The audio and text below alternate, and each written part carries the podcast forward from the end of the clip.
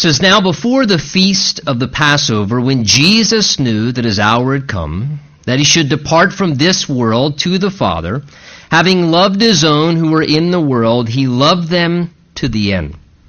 And supper being ended, the devil having already put it into the heart of Judas Iscariot, Simon's son, to betray him, Jesus, knowing that the Father had given all things into his hands, and that he had come from God and was going to God, rose from supper and laid aside his garments, took a towel and girded himself. And after that he poured water in a basin and began to wash the disciples' feet and to wipe them with the towel with which he was girded.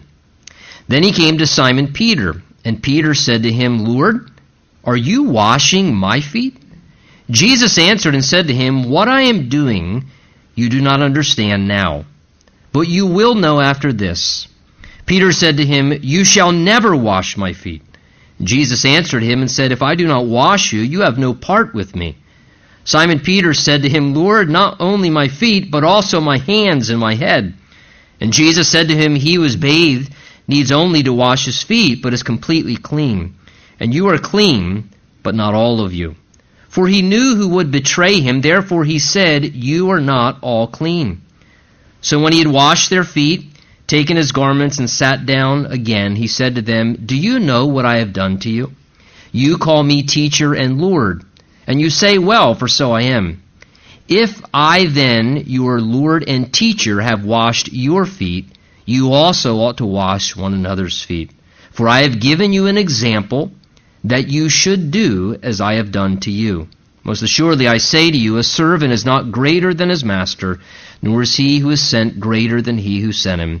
If you know these things, blessed are you if you do them. And Father, we humbly ask as we open the Word of God now together as an act of worship to continue in our worship of you and your Son that your Holy Spirit would now prepare us each individually in every way that we need that from you. Ready our hearts that we might hear what you would say to us as the living God, what you would speak to us, that we might receive what every intent and thought and reason you had behind recording this portion of Scripture. Bless your word and speak to us now by your Spirit's ministry, we ask in Jesus' name. Amen. Amen. You may be seated. D.L. Moody, a great preacher of old, made this statement, I quote, he said, A loving act may be more powerful and far reaching than the most eloquent sermon. A loving act, he said, may be more powerful and far reaching than the most eloquent sermon. I think the events that you see taking place in this passage of Scripture in front of us this morning is a very fitting illustration of that reality. Jesus' love is not being declared in these eloquent, poetic, winsome words, but instead, Jesus' love and the extent of his love is being demonstrated through actions of great servanthood. We have recorded here in the Bible, probably, I think, my opinion, one of the greatest displays of humble servanthood that have ever transpired on this planet. Where Creator God Himself, here in human flesh on this earth, in an utter display of humility, served humanity that He created in the most lowly task in many ways that existed in that culture.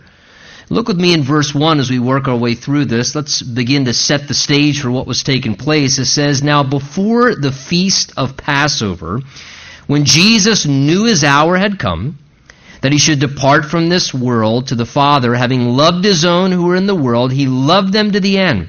Supper being ended, the devil having already put it into the heart of Judas Iscariot to betray him, Jesus, knowing the Father had given all things into his hands, and that he had come from God and was going to God. Now, these first three verses here, which kind of set the stage for this display of servanthood that Jesus does, inform us of two things. First of all, Jesus' awareness, that is what he was aware of at the moment he chose to do this, as well as what was Jesus' primary interest. Let's first talk about what Jesus was aware of as the Holy Spirit records for us in these verses.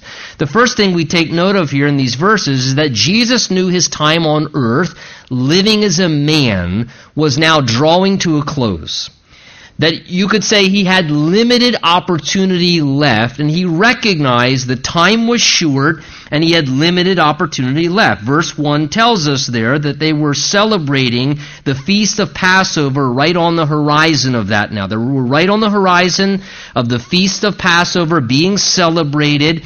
Remember, we've said before, we've talked about this, Passover was one of the three major or what we might call mandatory feasts of the Jews. Passover, Pentecost, and Tabernacles. There were other feasts, but these three were the major feasts for Jewish males, particularly required to be in Jerusalem. And Passover, as we've said, celebrated God's deliverance, excuse me, out of slavery in Egypt, which happened, remember, through the blood of a sacrificed lamb on the occasion of God's deliverance.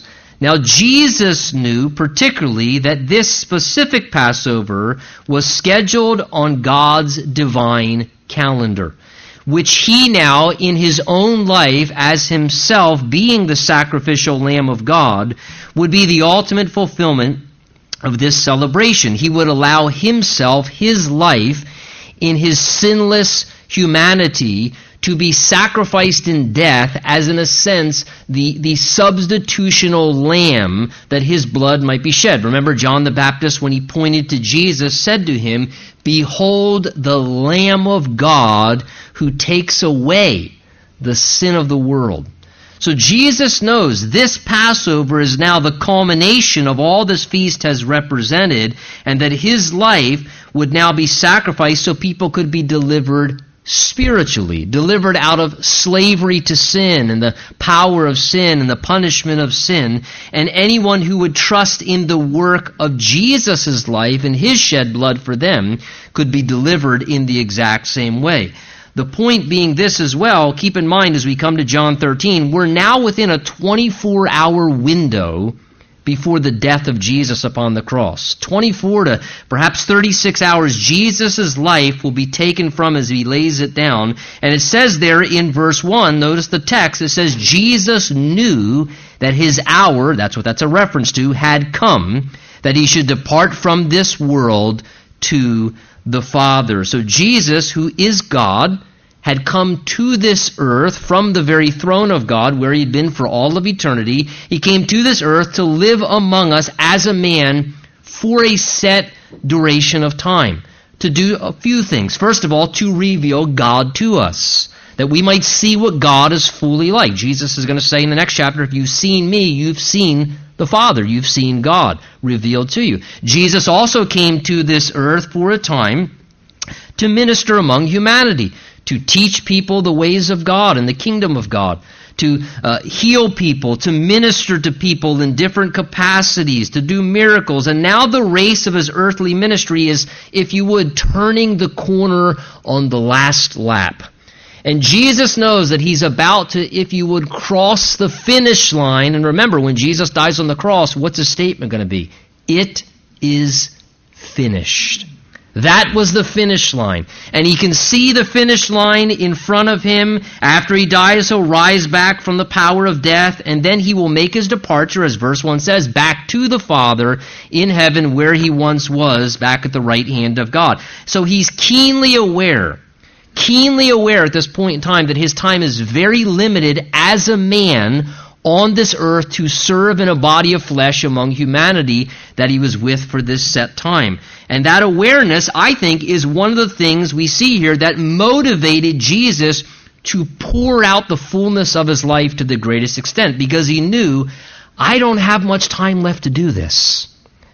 I have a limited amount of time left as a man to pour out my life before the departure of my death, and so therefore it motivated Jesus, that awareness, to serve in the way we see him doing such in chapter 13. A second thing we're told that Jesus was aware of that motivated this is he also, verse 2, it tells us, was aware that the devil had just set in motion his very dark and evil plan.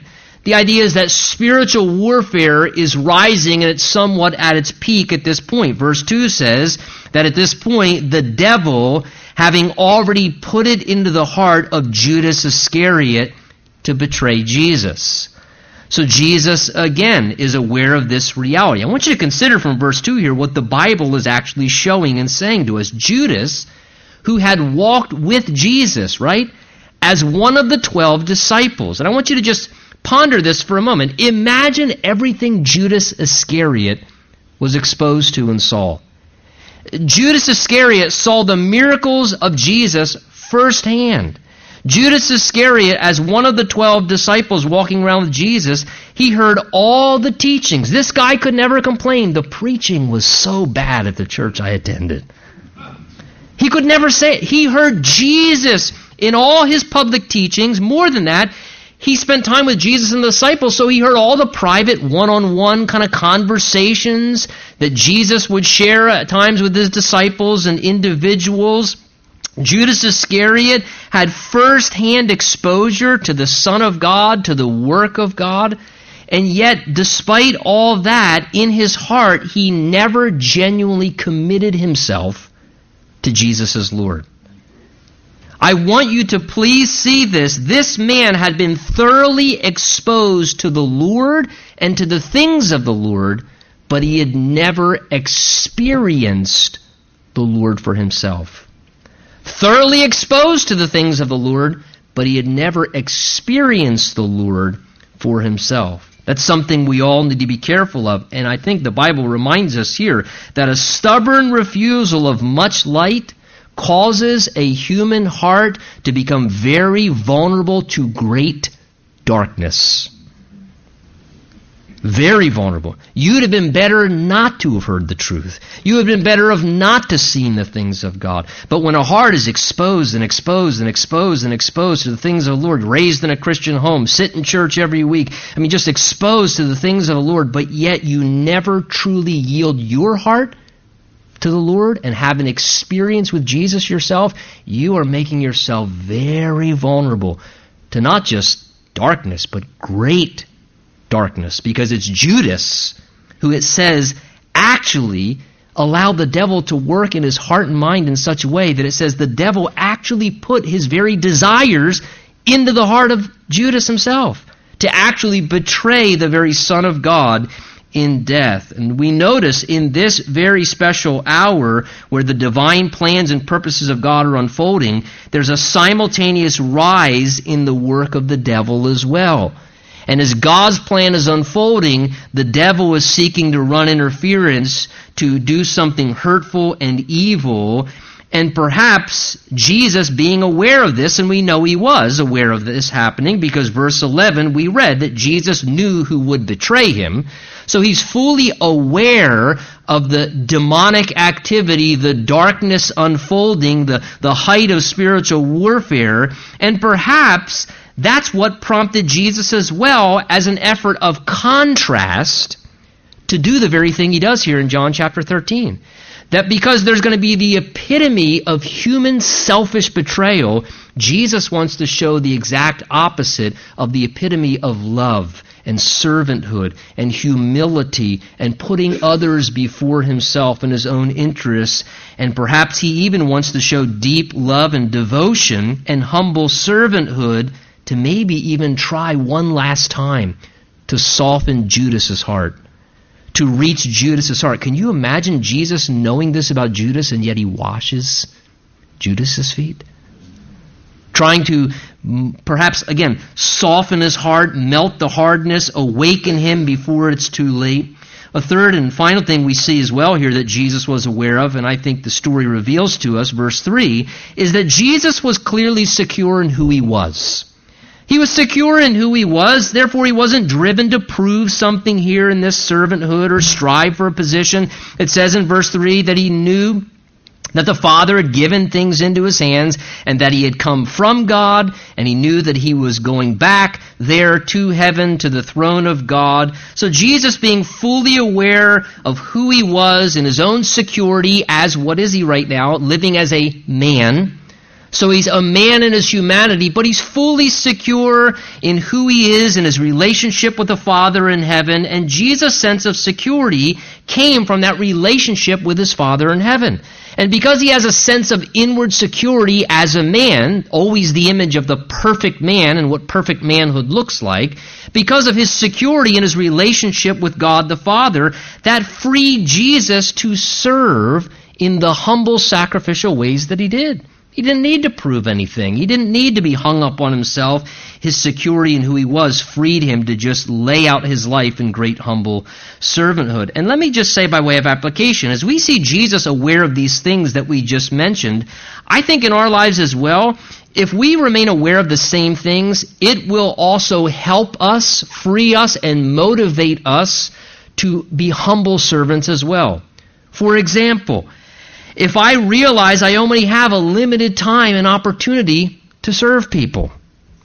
And to realize times seem to be getting dark. What if Jesus returns today, tomorrow, next week? There's a limited window of time. I want to serve now. I don't want to sit on my spiritual duff and waste time because time is limited. Now is the time that's available. The Bible says, redeem the time.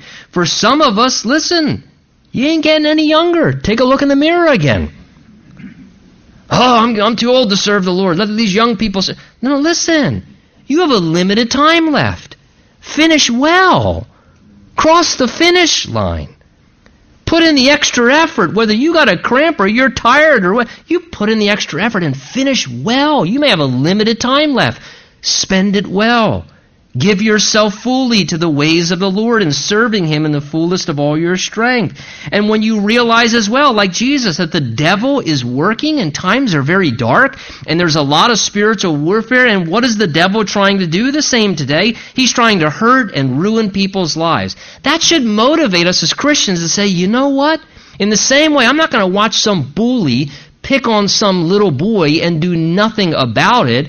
I don't want to sit around while the devil is trying to hurt and ruin and destroy lives. If I can do something spiritual, Christ like, to counteract the darkness of the devil in my sphere of influence, I want to do that.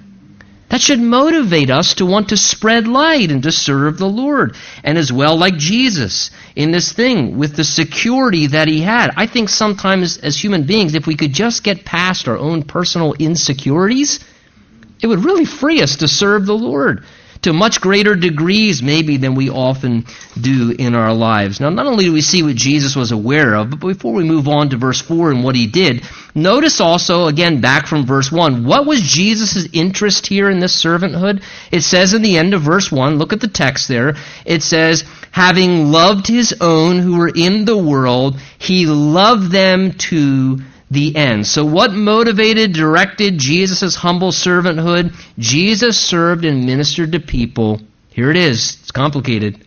Because he loved them. Because he loved them. Now, this is important. And here I'll tell you why. Because we can serve people even though we don't love them. Most of you do that all week long in your job. Right? You serve faithfully because you want a paycheck, you want to retain your job, don't necessarily love the people you serve, but you serve them. And you serve them well. We can serve people without loving them, but God wants us to serve people because we love them. That's the purest motivation of service that he wants. Jesus had a great love in his heart for his followers. He'd already shown them great extents of his love in so many ways, but now again he's compelled to demonstrate still more of his great love for them to reveal to them to greater degrees further.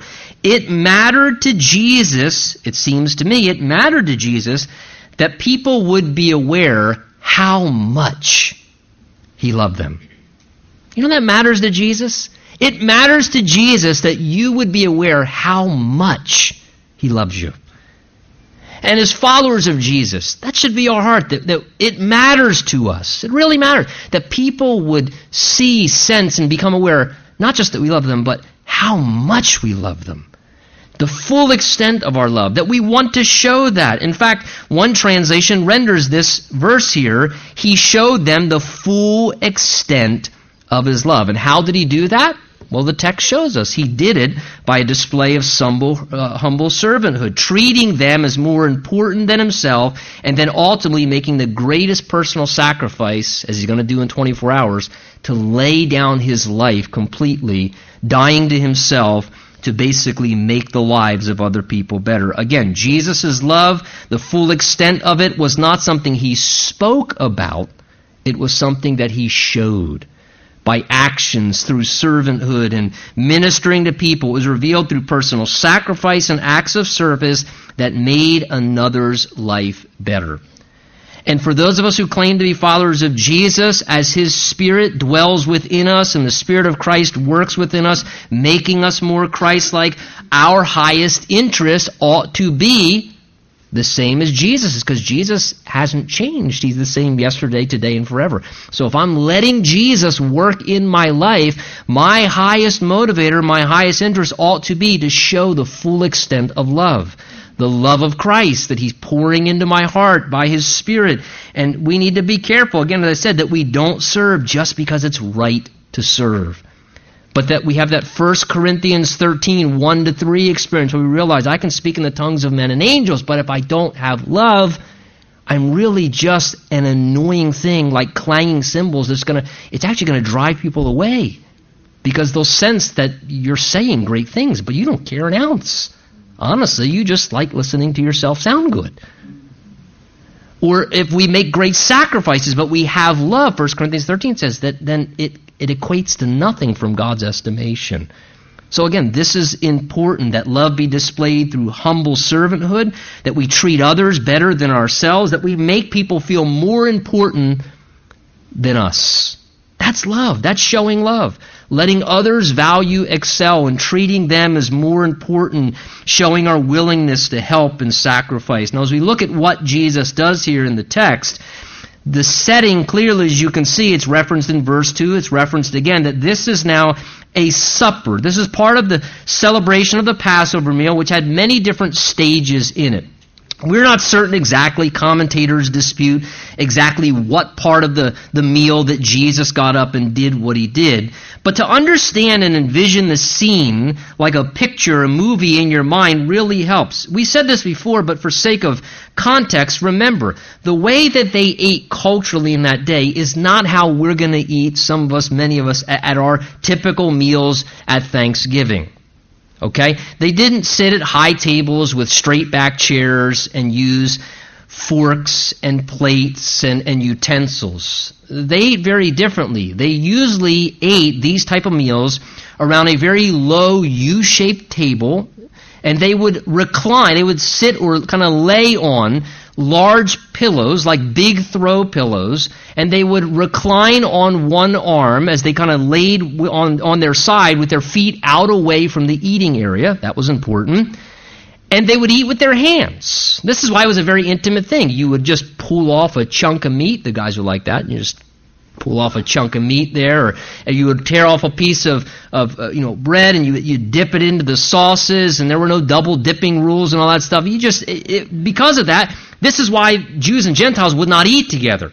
Because the idea is that we're becoming one, your germs and my germs, and it's mixing together, and, and, and there was a sense of there's a unity that happened when people ate together. So this is how they would be eating this meal, reclining on their side, using their hands, eating the food, their feet out away from the table. And also it was customary, and this goes into what we're looking at now, as the guests entered, it was especially for a special meal like this, very cultural before supper started to have your feet washed as an act of kindness as well as an act of hygiene. And so therefore this was a typical thing. Understand, this was a hot Mideastern climate. I've been to, you know, mission trips before. Maybe you have as well. You go to like a hot climate or wherever, a hot Mideastern climate. So people sweated a lot. Roads were not paved. They were dirty, they were dusty uh, trails and roads as you walked around. So as you walked in a hot climate where you're sweaty and you're kicking up dust as you're walking, you're wearing open soled sandals. So understandably what happened? Dirt and dust and remnants from plumbing, which a lot of times was just out the window, not nice cultural plumbing we have here in the States this stuff would get all over your feet. So dirt and dust, your ankle area would become, honestly, pretty gross. Feet were pretty dirty. And so, because of that, this was just a very kind, refreshing gesture culturally when guests entered, especially for a meal. One of your servants would put water in a basin and would go over and would wash your guests' feet and wipe them dry with a towel. So, for obvious reasons, here's the point it was quite a humble task of servanthood. It was not the most pleasant job to wash someone's feet. Typically, it was reserved for the lowest guy on the totem pole of the household servants, the lowest ranking servant. He got the dirty feet washing job. It was not a very pleasant thing. Apparently, upon arriving for this meal, as we can see, nobody washed feet. It just didn't happen. We don't know why. And Jesus, being spiritually sensitive and a loving servant, notices that this has been left unaddressed. Look at verse 4. So therefore, it says, Jesus did what? He rose from supper, laid aside his garments, took a towel, and girded himself. Now, Jewish men typically wore a lightweight inner garment, like a long shirt, if you would, and then they wore a more heavy outer garment. And here, Jesus, you can envision the scene, he gets up from the meal. He takes off the outer garment. He still has the inner one on, the lighter robe. He takes off the outer garment while others are just talking and enjoying themselves. He takes off the outer garment. Why? As I said, because he doesn't want it to get all wet and stained and defiled and muddy because this was a dirty, gross job. And there's a multitude of people whose feet need to be washed. So as others are talking, he goes over takes off the garment, puts a towel, and starts wrapping it around his waist like an apron, taking the appearance of a household servant and indicating that he's about to start washing feet. Verse 5 says, After that, he then poured water in a basin, began to wash the disciples' feet, and to wipe them with the towel with which he was girded. So Jesus, now, without any words, he quietly gets up not drawing any attention to himself, and he starts to just wash everyone in the room's feet going around the room. And what's interesting, Luke 22 gives us an insight. It tells us the disciples around this time had recently been arguing about who should be considered the greatest.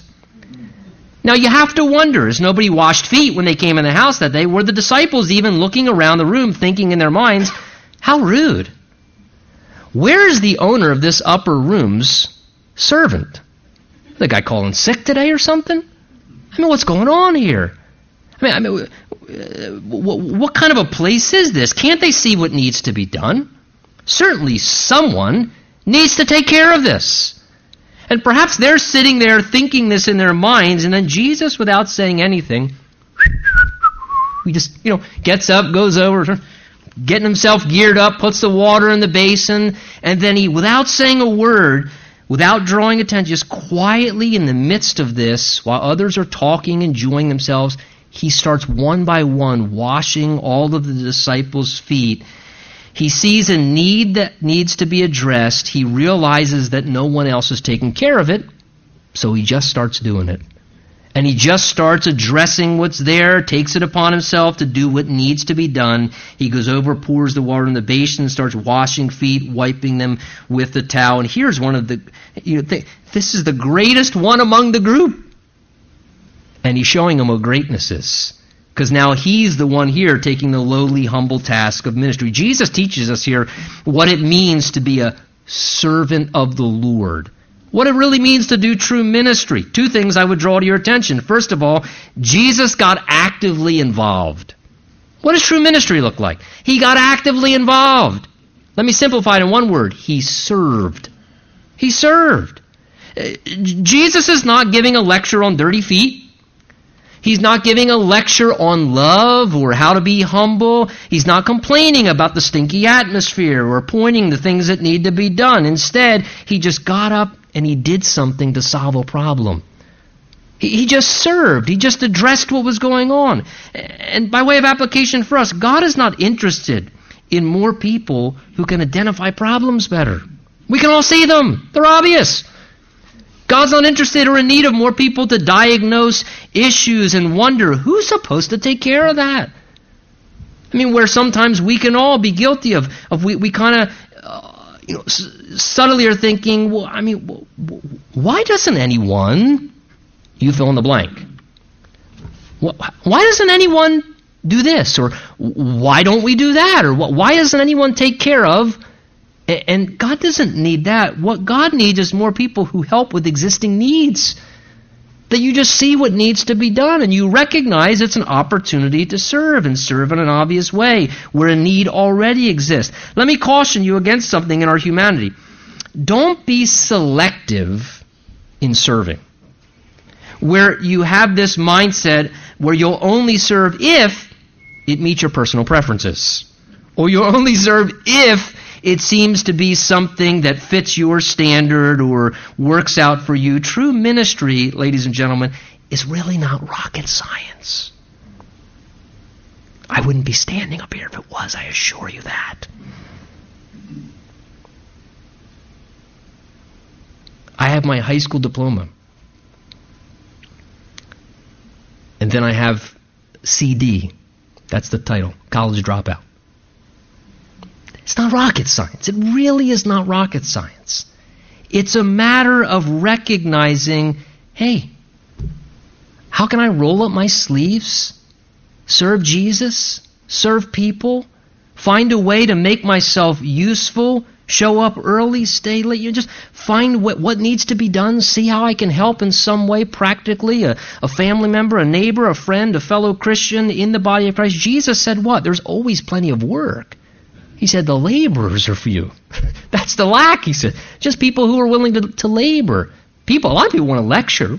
Listen, I pastored here. I pastored in Pennsylvania for 13 years. I would have people who come to church on a Sunday morning, do absolutely nothing, a few occasions, you know, do absolutely nothing to help in any way, come to church on a Sunday morning, and then they say, Can I meet with you? God's calling me to be your assistant pastor. Hello? Listen, we love, but we need to just be laborers. How can I labor, Lord? How can I just help and make myself useful? This, that's really what true ministry is from a kingdom perspective. And Jesus quietly and humbly served in a way, doesn't it kind of seem there, in a way that's kind of unannounced here? You don't sense Jesus having to indicate, let everybody know what he's doing. There's none of this, you know, where he got up from the meal and the Bible records that he said, Brothers, if you'll pardon me and keep me in prayer. I need to do an act of service here. There's none of this. He just gets up, he sees what needs to be done, he just quietly, humbly addresses it, not looking for recognition or other people to be aware. He cared that the Father in heaven was aware, and that's what matters most. Well, verse 6 says, Then he comes around to Simon Peter, and you can imagine things are going to get interesting now, right? Peter said to him, Lord, are you washing my feet?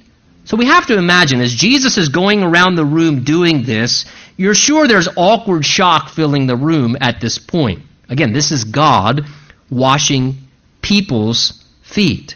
And as it gets awkward in the room as Jesus is quietly doing this, Peter has to break the silence. So he says, Lord, are you washing my feet?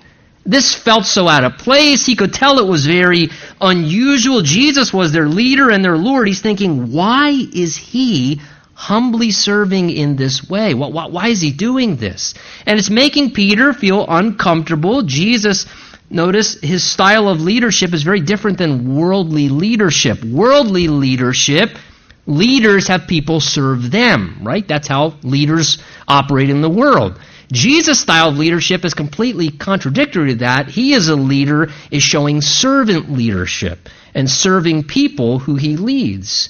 And this is the type of leadership Jesus wants from us. But as this is happening, this humble servanthood is ministering to Peter, and Peter's really uneasy with this. He's perplexed by it. So, because of that, it seems, you can tell from verse 8, it's hard for Peter to receive what Jesus is doing for him. That's what's going on. Lord, are you washing my feet? Peter's struggling with what the Lord was doing in his life. Look at verse 7. Jesus answered and said, What I am doing you do not understand now, but you will know after this. So Jesus indicates, Peter, you don't understand fully what I'm doing for you right now. However, in time, be patient, it's going to become more clear because he didn't understand why Jesus was doing what he was doing in his life. He felt unsettled. He was struggling to figure it out. However, Jesus assures him, in time, Peter, you're going to get clarity on this. And you're going to see what I'm doing in your life. And you're going to understand why I'm working in the way I am. There's a lesson in the midst of this. And I look at verse 7 and I think sometimes Jesus' words there are for all of us in our life experience. Because perhaps even right now, Jesus is working in your life in such a way, and you're not fully sure why he's working in the way that he's working in your life. And maybe Jesus would say to you, as he said to Peter, What I'm doing right now, you don't understand, but you'll know afterwards. In other words, sometimes Jesus says to us, Trust me, though you don't get it now, give me time. You're going to see what I'm doing for you. I know you don't see what I'm doing right now. You don't understand it. But just give me time. Just be patient. In time, you'll see what I'm doing when you go, ah, that's what the Lord was doing in my life. I didn't understand it when it was happening, but a lot of times in hindsight, the picture begins to come together and the dots are connected by the Lord. Well, sometimes Peter was so busy thinking and talking, right? He didn't always take time to listen. So look what goes on in our account here. Verse 8 Peter then said in response to Jesus, rather adamantly, You shall never wash my feet! Exclamation point. Now it's possible, speculation, Peter becomes so adamant now, where he's not questioning, but he actually refuses. You're net, Lord, I'm telling you now, you are not doing that. Cut it out. And he adamantly refuses Jesus to do this now. It could be, maybe he thought this was a test from the Lord. I just think how maybe Peter and they might have thought. Maybe he's watching Jesus go around the room and he's washing each one of their feet and nobody's saying anything. They're all just shock and awe, total silence. So Peter starts deducing, ah, I get it. This is a test.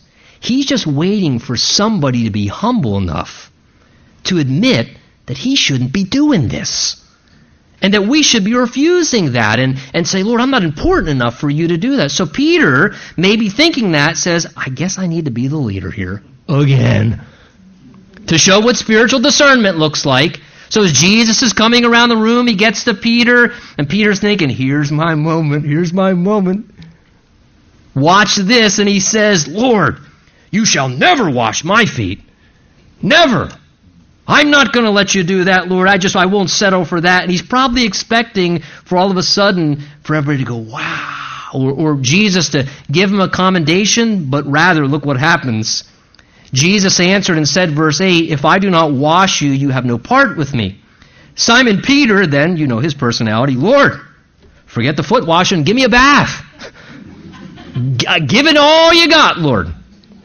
He just goes all the way to the other end. He surprisingly here is caught off guard as Jesus does what? He cautions and indicates to Peter basically this Peter, if you don't receive by faith, though you don't understand it, if you don't receive by faith what I'm doing for you in your life, you can't have any part or connection to me. Now, I think there's a good reminder here for us. It is never wise for us to turn down or to stop Jesus from what he's trying to do in our life. Be careful of that. Don't ever turn Jesus down or try and stop what Jesus is trying to do in your life. Just let him do it. Even if you don't understand it, believe him and trust him that he knows what he's doing. Well, Peter loved the Lord. He didn't like the sounds of this no part with me. He flies to the other end of the extreme. Give me a bath, Lord, everything you got.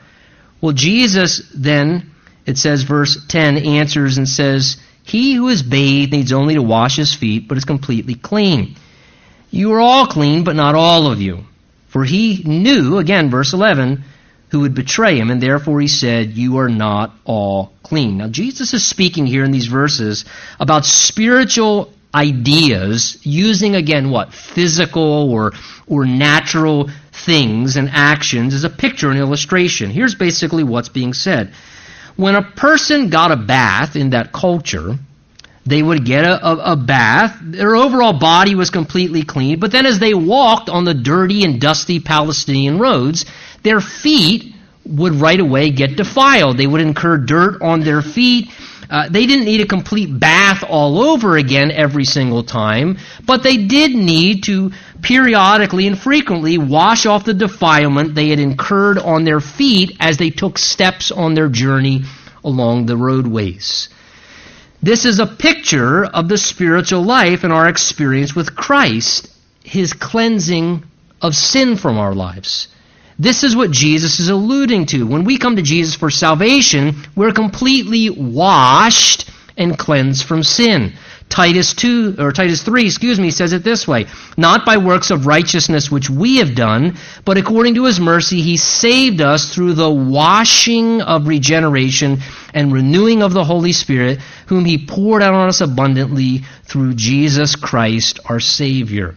See, as a Christian, when we were saved by Jesus, the blood of Jesus cleansed us from all sin. We got a spiritual bath, head to toe. We were forgiven and washed clean. However, as we walk and journey through this dark, sinful world each and every day, we take steps sometimes that are sinful. And we misstep. And as we misstep spiritually, if you would, we sort of get our feet dirty. Uh, no pun intended here, but our, our soul gets dirty. Do you understand the? We, we misstep, and as a result, our feet sort of get defiled as we're just walking out our lives because we misstep into sin here. And, and as a result of that, we don't need a whole spiritual bath. We don't need to get saved all over again because we misstepped spiritually and got a little defilement in our soul and in our life. We just need Jesus to wash some of the recent filth off. To cleanse our conscience, if you would, inwardly, to refresh and to renew our walk and our relationship with Him and sort of wash our feet. It's the practice of 1 John 1 9, which basically says if we confess our sins, he is faithful and just to forgive us and cleanse us from all unrighteousness. We're forgiven of all sin, bathed spiritually in the blood of Christ, but as we walk, sometimes I take steps into things I shouldn't step into in my action or my attitude or my words, and I misstep and my feet get dirty, and I have to come to Jesus and say, Lord, thank you that I'm cleansed, I'm righteous in the blood of Christ. However, Lord, I don't want things to be amiss between me and you relationally. So w- would you wash my feet, Lord? Would you cleanse my soul? And, and I just acknowledge this and make me right that I could again be walking upright and pure before you. And this is the picture that Jesus is somewhat alluding to in these things here. Verse 12, let's go on. He says, When he had washed their feet, and taken his garments, he then sat down again and said to them, here's the application now, do you know what I've done to you? So he wants to make personal application. Verse 13, you call me teacher and Lord, and you say, well, for so I am. So Jesus says, you call me teacher. A teacher is someone that we listen to, that we receive guidance from and direction. A Lord is someone that we obey or submit to their rulership. So Jesus says, You call me your teacher and your Lord, and you say rightly so. Verse 14, If I then, your Lord and teacher, have washed your feet, you also ought to wash one another's feet, for I have given you an example that you should do as I have done to you. Most assuredly I say to you, a servant is not greater than his master, nor is he who is sent greater than he who sent him. So Jesus using his life now as an example, an illustration, he specifically says it, wants that to be an incentive for them also to perform acts of humble servanthood amongst one another.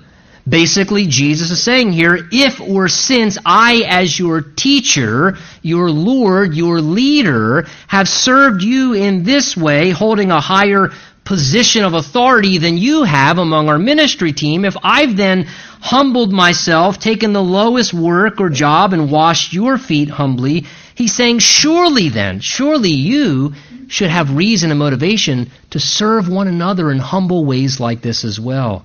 To follow the example that I have demonstrated for you.